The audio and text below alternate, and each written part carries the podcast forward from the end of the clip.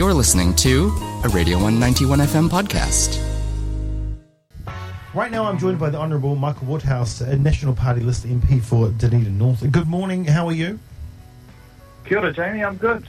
Marvellous, marvellous. Right, we're back in level two down here. Um, this could be from a failure at the border. Um, you know, we don't know, exactly know where it's coming from at the, at the moment, but um, it's really important that we get this sorted out this time around. The National Party is really, well, you know, you did push to come out of lockdown a little bit earlier, but it hasn't happened yet. But Yeah. um, So you're also talking. you're right. Oh, go go.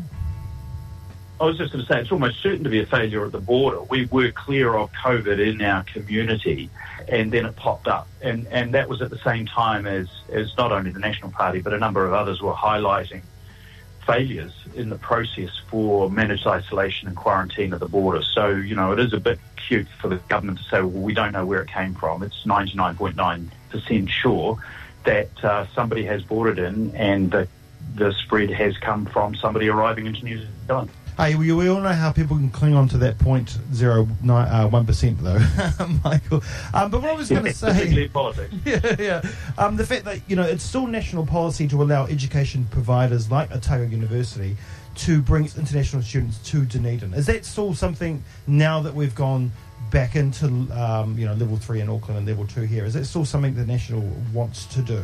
Well, the short answer is yes, but everything is predicated on border management being as tight as it can be. And, and it simply hasn't been. The reality is, if we can't get that border management right, we should be very careful about allowing anybody in. And if we can get that right, we certainly believe we, we can as a country, then then it would be appropriate for other people, apart from Kiwis returning home, including international students, including some of the workers that we're going to need in very hard to staff areas, to be able to come in in a managed way. So, yep, look, we believe there is a better management process, a safer way to do this, because we're going to be dealing with this for a good year or two, and it's simply not feasible to manage the border the way we are for that whole time. Is this something that you're especially lobby for, considering you're the MP for you know an area that is uh, has a massive stu- student population? This is the South Island's largest employer, the university, so uh, economically it's very important.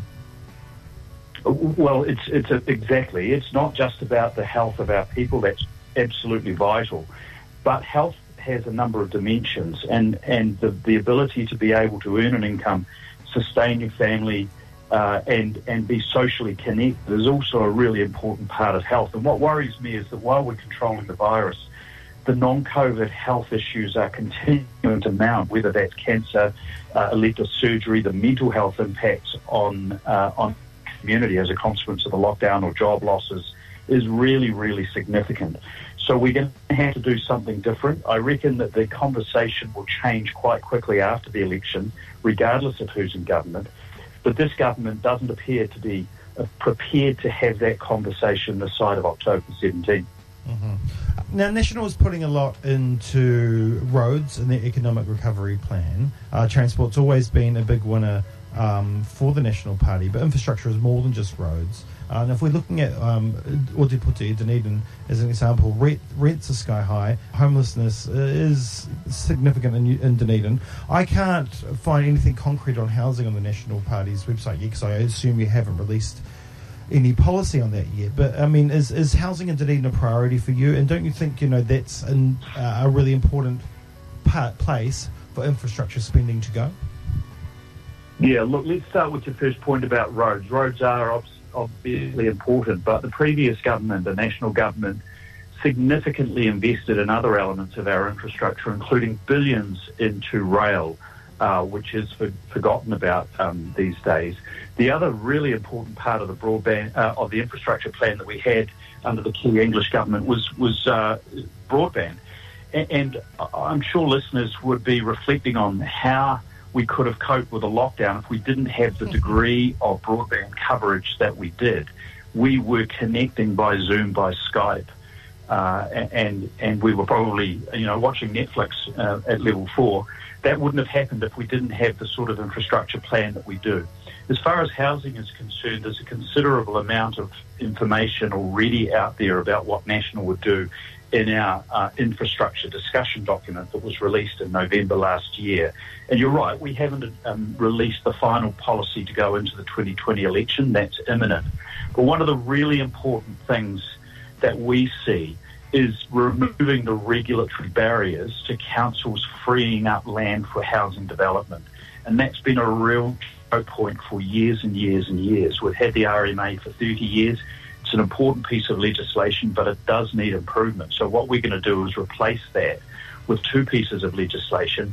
One is an environment um, law, and the other is a planning law. Mm. And we're just going to tidy that area up because the big increases in the cost of housing has almost all come uh, from from the availability and cost of land.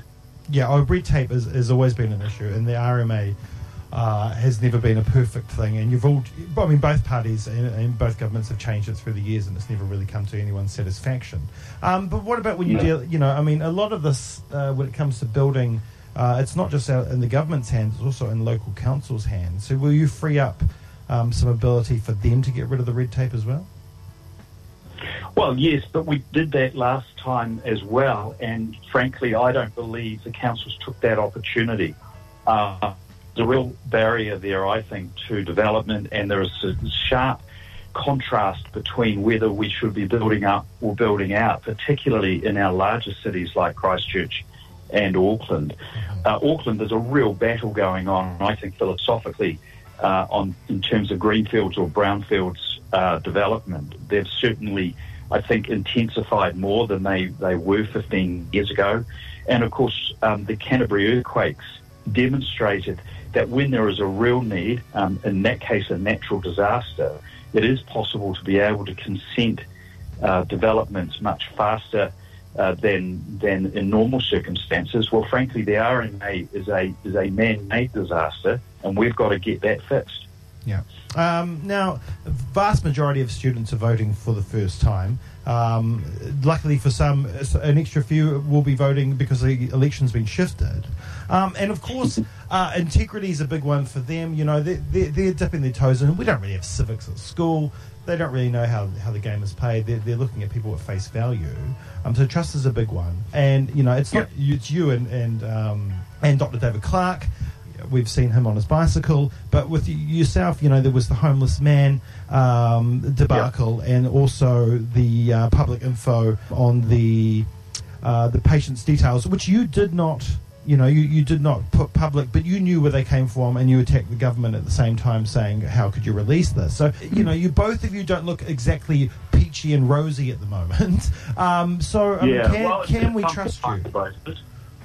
Was well, look, the short answer is yes, I think. Let, let me go back to a couple of things you said. Firstly, um, civics. There's no reason why schools can't uh, provide in the curriculum that's that's already there through things like integrated studies, mm-hmm. uh, uh, an ability to um, to teach what our democracy is about and how Parliament works and how elections work. And I know there are a number of secondary schools that are doing that, and even a number of primary and intermediate schools.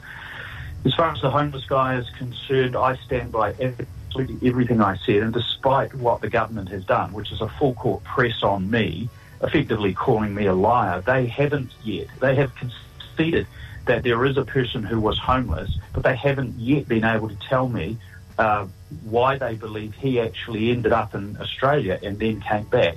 So I stand by absolutely everything I have said about that story, and I believe there'll be another chapter to be written. Look, as you uh, rightly point out, there was information that came to me in respect of COVID 19 cases mm-hmm. that I did not use, and I was caught up in the issues around um, my colleague Hamish Walker, who did. I accept that uh, in hindsight, I should probably have been more proactive in doing something about that. But, uh, you know, hindsight's a wonderful thing. Look, uh, it, it's an unusual time. I think David Clark and I were both expecting to be and obviously on the local issues, and health is a really big one, in our capacities as both Minister and Shadow Minister of Health. Yes. And the ironic thing now is that we're neither of us are holding uh, those those positions.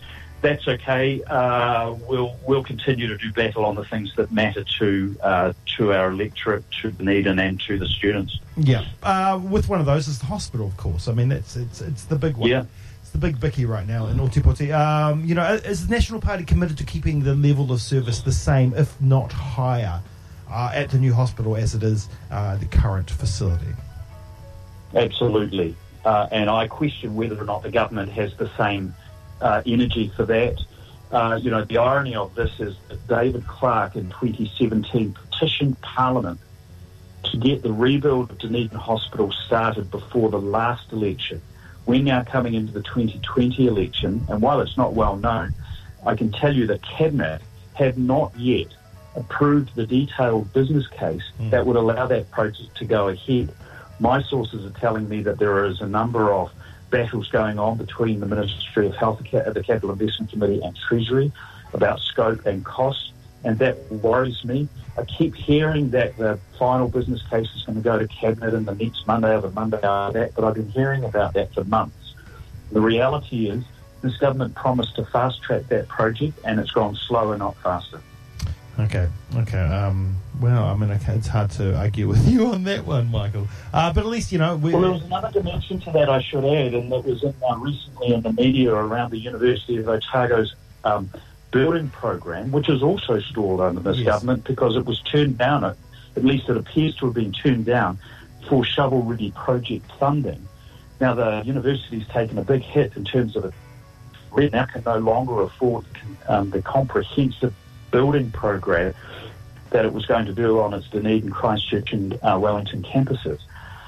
Um, that's really important because if those projects don't get started in the next couple of years, the hospital will gobble up all of the construction resource that exists in the south, and it could be that those those halls of residence, the um, the uh, the health science faculty building, I think in Christchurch, won't go ahead for up to 15 years. I think that is a really really important thing that the the government's feet should be put to the flames on. All right. Uh, so finally, Michael, um, you know, I mean, the election's been put off by a month, so you've got a little bit more campaigning to do, uh, and no doubt you're going to get around the campus because I haven't really seen you down here yet. Uh, although I know Oh, you do. Can you probably uh, you come visit your brother, Yeah. perhaps? I think he's still here, isn't he? Your brother. yeah, I was a visit. It's been a bit busy to see him, but I've been down several times. um, so you know, if you had to put it to the students right now, I mean, why should they vote? Um, not only give you the local vote, but also party vote national. Well, that's the one I want. It's the party vote that really matters for me because that will determine who gets to govern the country. Um, one of the things I do feel is that sometimes the questions that are asked by students um, are often very short term. You know, student allowances and and uh, uh, fees free and all of that sort of thing. But actually, I think what your listeners need to do is think, cast their minds forward to when they graduate uh, and we're really going to be able to get a job where they want at a level of income that they want and not paying more taxes than they should. And that's where the National Party will be their friend, not their enemy. Uh, the, uh, the reality is we're going into economic challenges, the like of which no one has seen in their lifetimes. And we are incurring a massive amount of debt that won't be paid in my lifetime and potentially not yours if we don't control it. So really, this is for me a question about firstly the quality of the education that you get, and I think that can be pretty much um, understood that both both parties will commit to that. But really, it's what happens when students graduate that's really going to be important in this election. And I think they need to think about who is the party that has the wherewithal and the track record of New Zealand through tough economic times. And the simple answer to that is the National Party. All right, uh, Michael Woodhouse, thank you so much for your time this morning. Have a wonderful day, uh, and we'll talk again soon. Thanks, Jay. That was a Radio 191 FM podcast. You can find more of them at r1.co.nz forward slash podcast.